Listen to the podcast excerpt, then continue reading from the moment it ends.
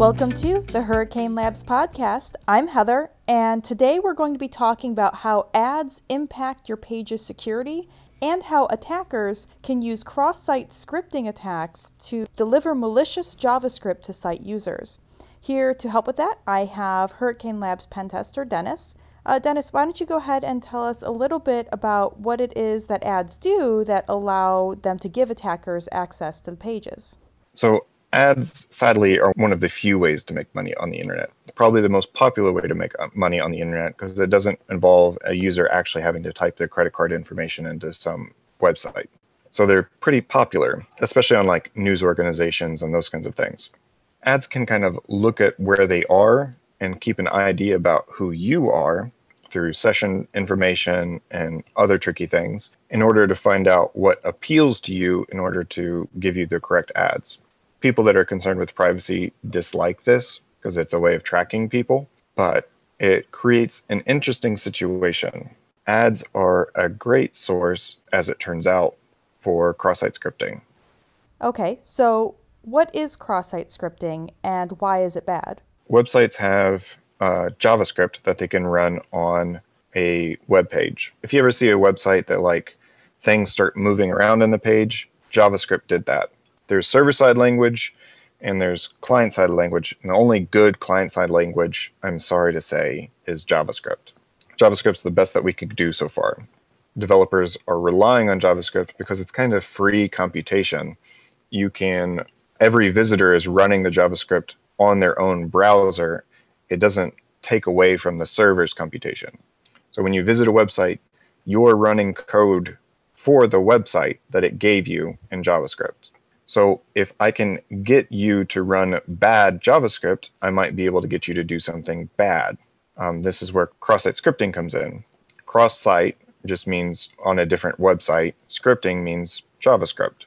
Can I get you to run JavaScript on someone else's website? Can I get my own malicious JavaScript on someone else's website? This happens because of injection attacks, which are kind of facilitated by the craziness of JavaScript. Usually, this happens because the JavaScript or the website, the server side code, is trying to put something in the web page. It's trying to make something pretty. For example, it's trying to welcome you and say, Welcome, Dennis, to our website but it only knows my name because I gave it my name. And if instead of giving it my name, I gave it HTML, it would say welcome, and then the HTML stuff, which if the browser read as HTML, because it didn't know any better, then it would um, manipulate the HTML of the page. In the same way, I can say welcome script tag, and if the browser doesn't know any better and it treats it as a real script tag, it allows the attacker me in this case, to put arbitrary JavaScript into the page, which then can do anything that the JavaScript in the page that was meant to do. So all the fancy pretty things of stuff moving around that JavaScript does, cross-site scripting can do that. But more importantly, sending requests to the website, JavaScript can do that. So if there's a request that deletes your user, JavaScript can do that. If it's if you if you have to click like a little HTML pop-up that says, "Are you sure?" JavaScript can click that pop up for you. Anything, just about anything that you can do on a website, JavaScript can do. The only uh, stipulation, though, is JavaScript cannot do something on someone else's website. This is a violation of what's called the same origin policy. I'm not allowed to, you know, like ask Google dot or Gmail from hurricanelabs.com. We can't send a request to Gmail. We using your session token and find out what your name is and find out, oh, you're logged in as this user. Uh, so we can't use that to like track you in that way. That would be a violation of same origin policy, unless for some reason Google explicitly allows us to do that and gives us some feature by which we can do that. So cross-site scripting and ads, they go together quite well. Ads are in a strange situation. Ads are pretty much injected into a web page and usually injecting code into other code is kind of tricky and it's hard to get your bearings if you're writing the code that's being injected.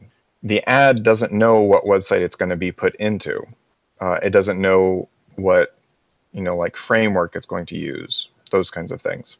It doesn't know is it going to be on the left side of the page or on the right side of the page, the top or the bottom, those kinds of things. And the second thing that ads are primarily concerned with is ads want to know when were they loaded and what website loaded them. That's the two big things for ads. An ad wants to know I've been seen and I've been seen here. That gives the company producing the ads or the ad network some information about who is interested in the ad and they can, you know, change their marketing what they're trying to do with marketing. That offers an interesting input. The URL bar is often injected or put into the ad in some way or another. And if it's not put into the ad in a safe manner, it might cause cross site scripting. How would you go about finding a cross site scripting vulnerability? Uh, this wasn't something I was intended to do. I developed a while back a Firefox plugin called Eval Villain. It makes finding uh, DOM cross site scripting, a particular type of cross site scripting, particularly easy every time I would update a Eval Villain, I just go to random websites, usually with ads because that is like a stress test for a Eval Villain to see how fast it's running and just start clicking around and seeing what happens and making sure Eval Villain is running and doesn't die and doesn't break the website. But as it turns out, I found seemingly by accident uh, multiple uh, vulnerabilities and some well-known websites uh, that are reported to HackerOne.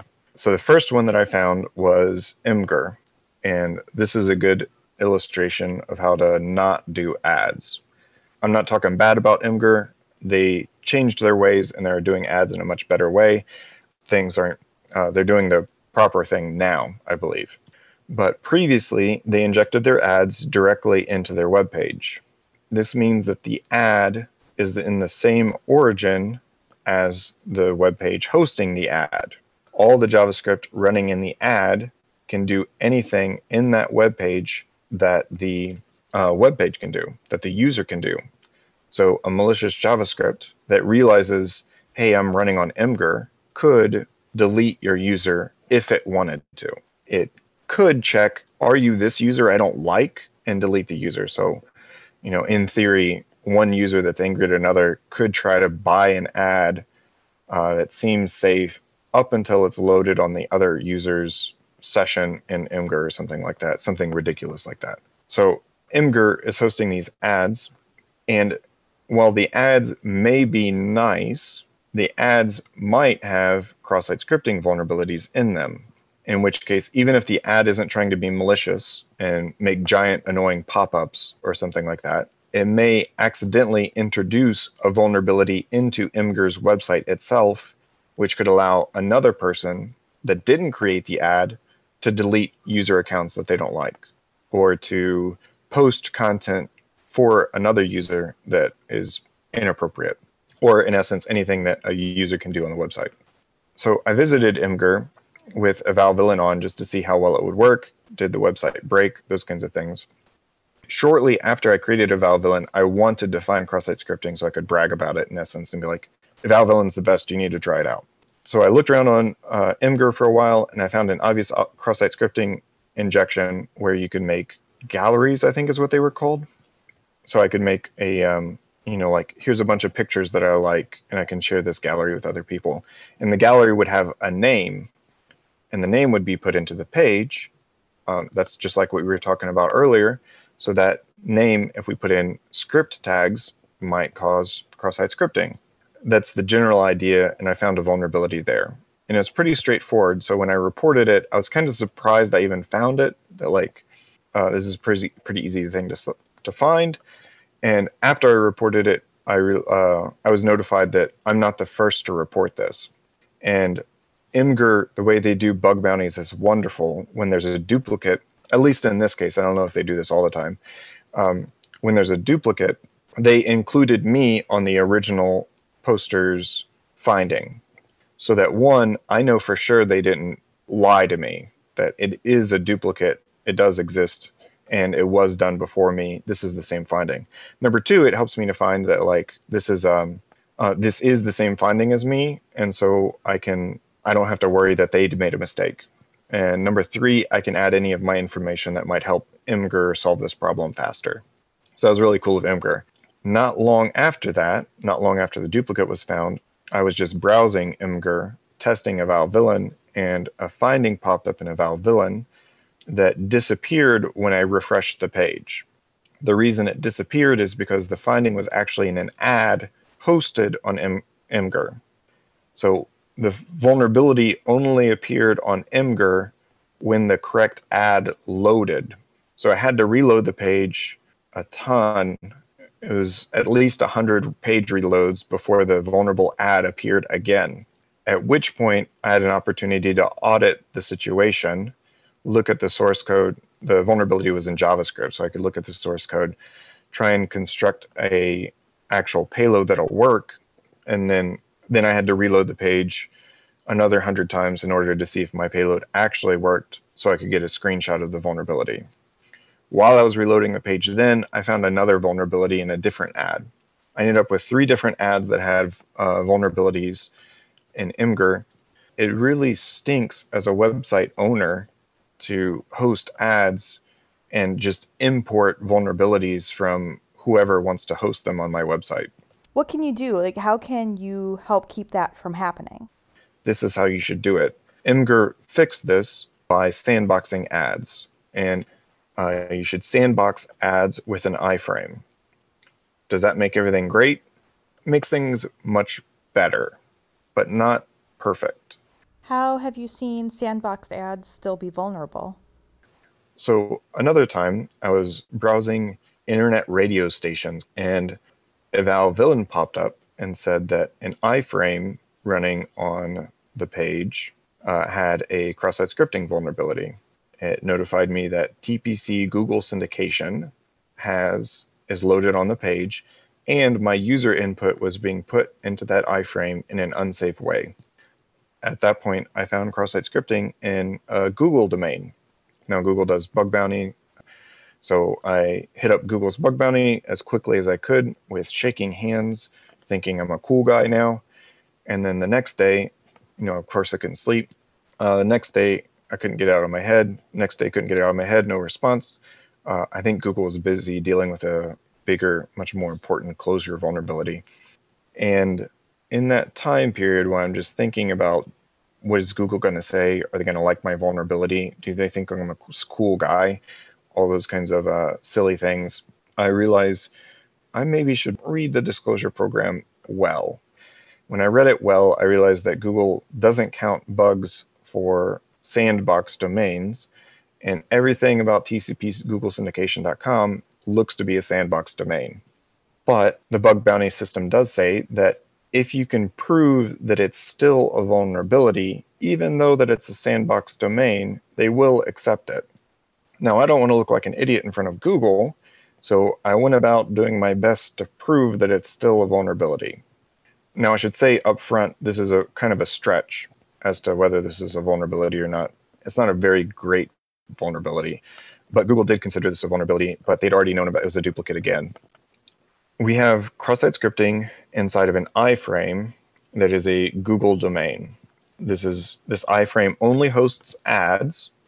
It does not host any, you know, like it doesn't host any other content. The whole the whole point of iframes of sandboxing the the ad, in this case they're called safe frames, as uh, the idea that Google was using, is that you're removing the ad from interacting with anything important.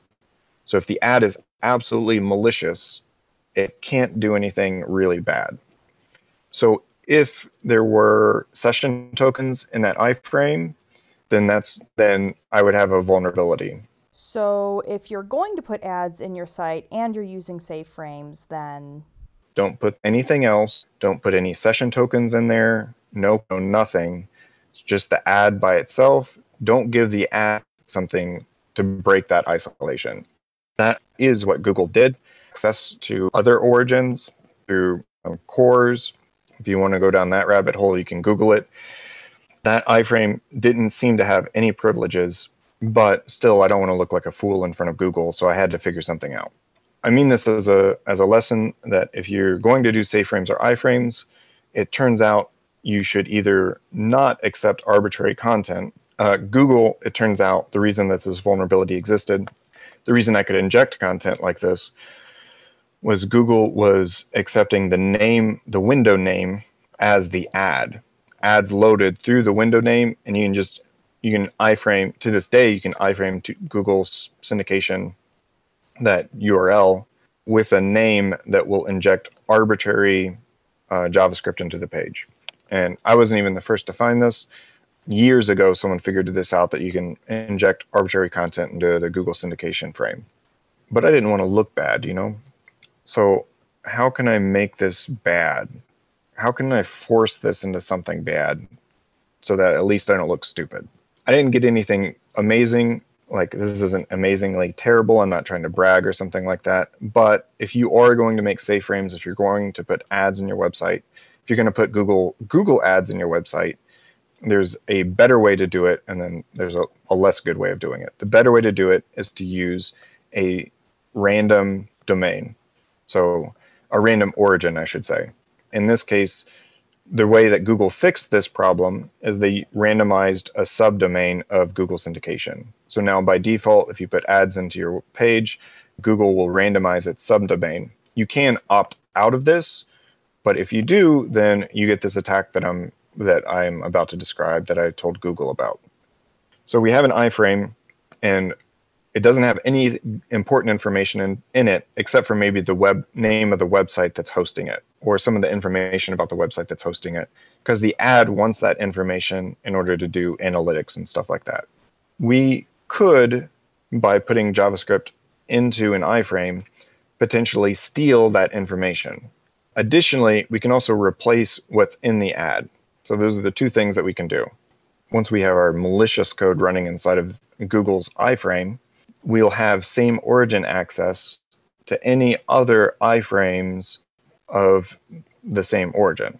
So if I got an ad on your website in one iframe and there's another iframe that's the same origin, my malicious ad can crawl around and look for any other iframes of the same origin. Finding someone else's ad on the website, my malicious ad can change that ad into its own ad. Or it can replace the content of that ad. You know, like if it's a rival company, it can place the content of that ad with something objectionable in hopes that the user will click the little button that says, hey, this is offensive, and report the ad as being objectionable. So that's the first way that we can use this in a, in a malicious way is by if we're an ad, a malicious ad, we can manipulate other ads on the same page. Um, but we can take this a step further. There's another channel of communication that we can use uh, called the window.opener. When one tab opens another tab, depending on how it opens it, a channel of communication is opened between the two. This is kind of an old technology. This isn't used very often anymore, but back in the day before tabs existed, when you'd open a new window, it would open a whole new window. Quite often, like that would be a prompt to, you know, like put in user information, and that user information needs to be sent back to the original window. And window.opener is the mechanism for doing that. In essence, it's a channel to the uh, entire other window that allows you to do anything in that window as long as you have same origin access. So if we had a two Google syndication tabs with a window.opener, they could talk to each other, but that's not a situation that's going to happen. No one ever visits Google syndication. It's always iframed.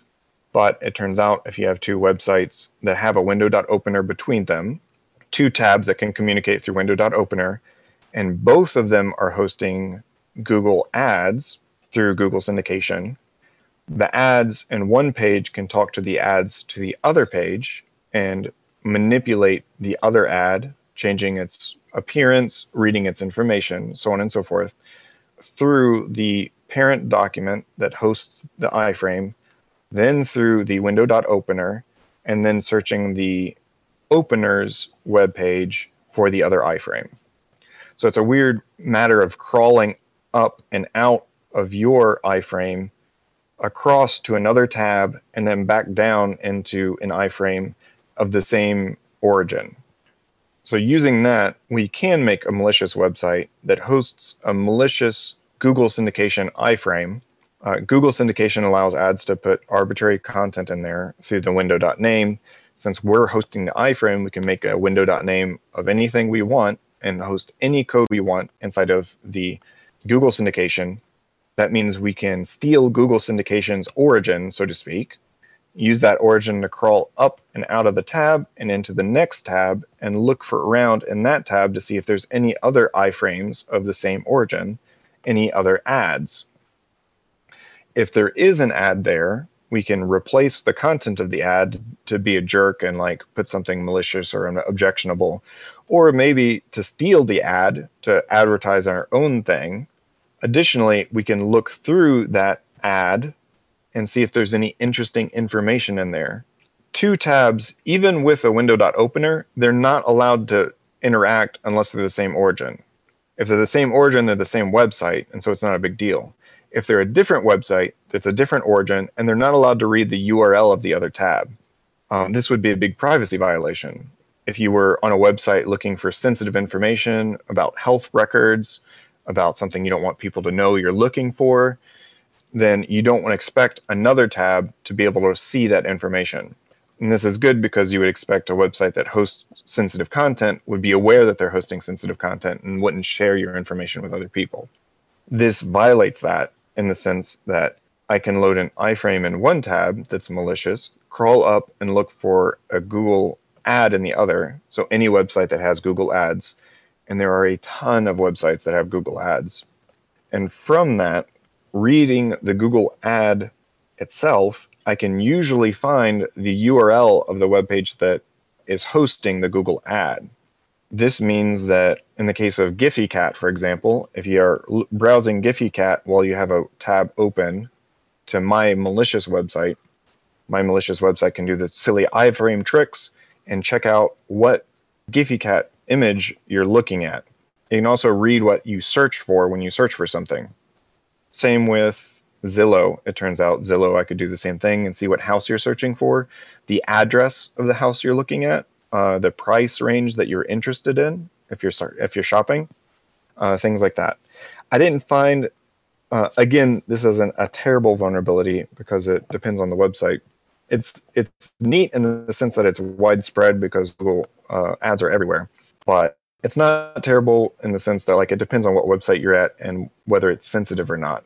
Additionally, you have to have this silly tab opener thing, which isn't necessarily easy to come by although a hacker could potentially bring this about on purpose. I never found this situation, but some websites, it's because it's considered a vulnerability in and of itself usually. Um, the URL you shouldn't really consider as a secret space. So if you put in a session token into the URL bar, a session token that allows you to assume that user's identity, that's usually a vulnerability in and of itself because of things like this.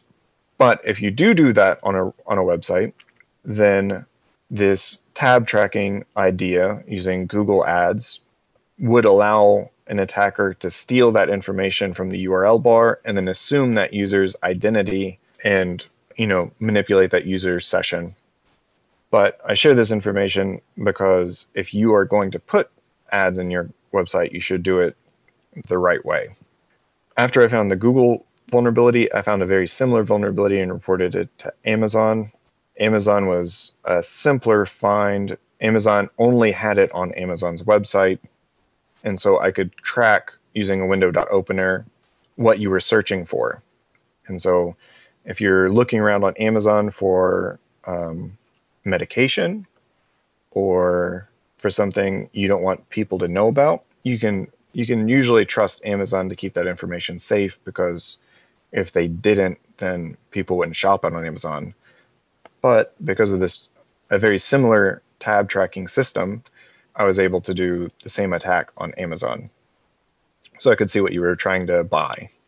Amazon was very smart though. They do not put ads on the checkout screen.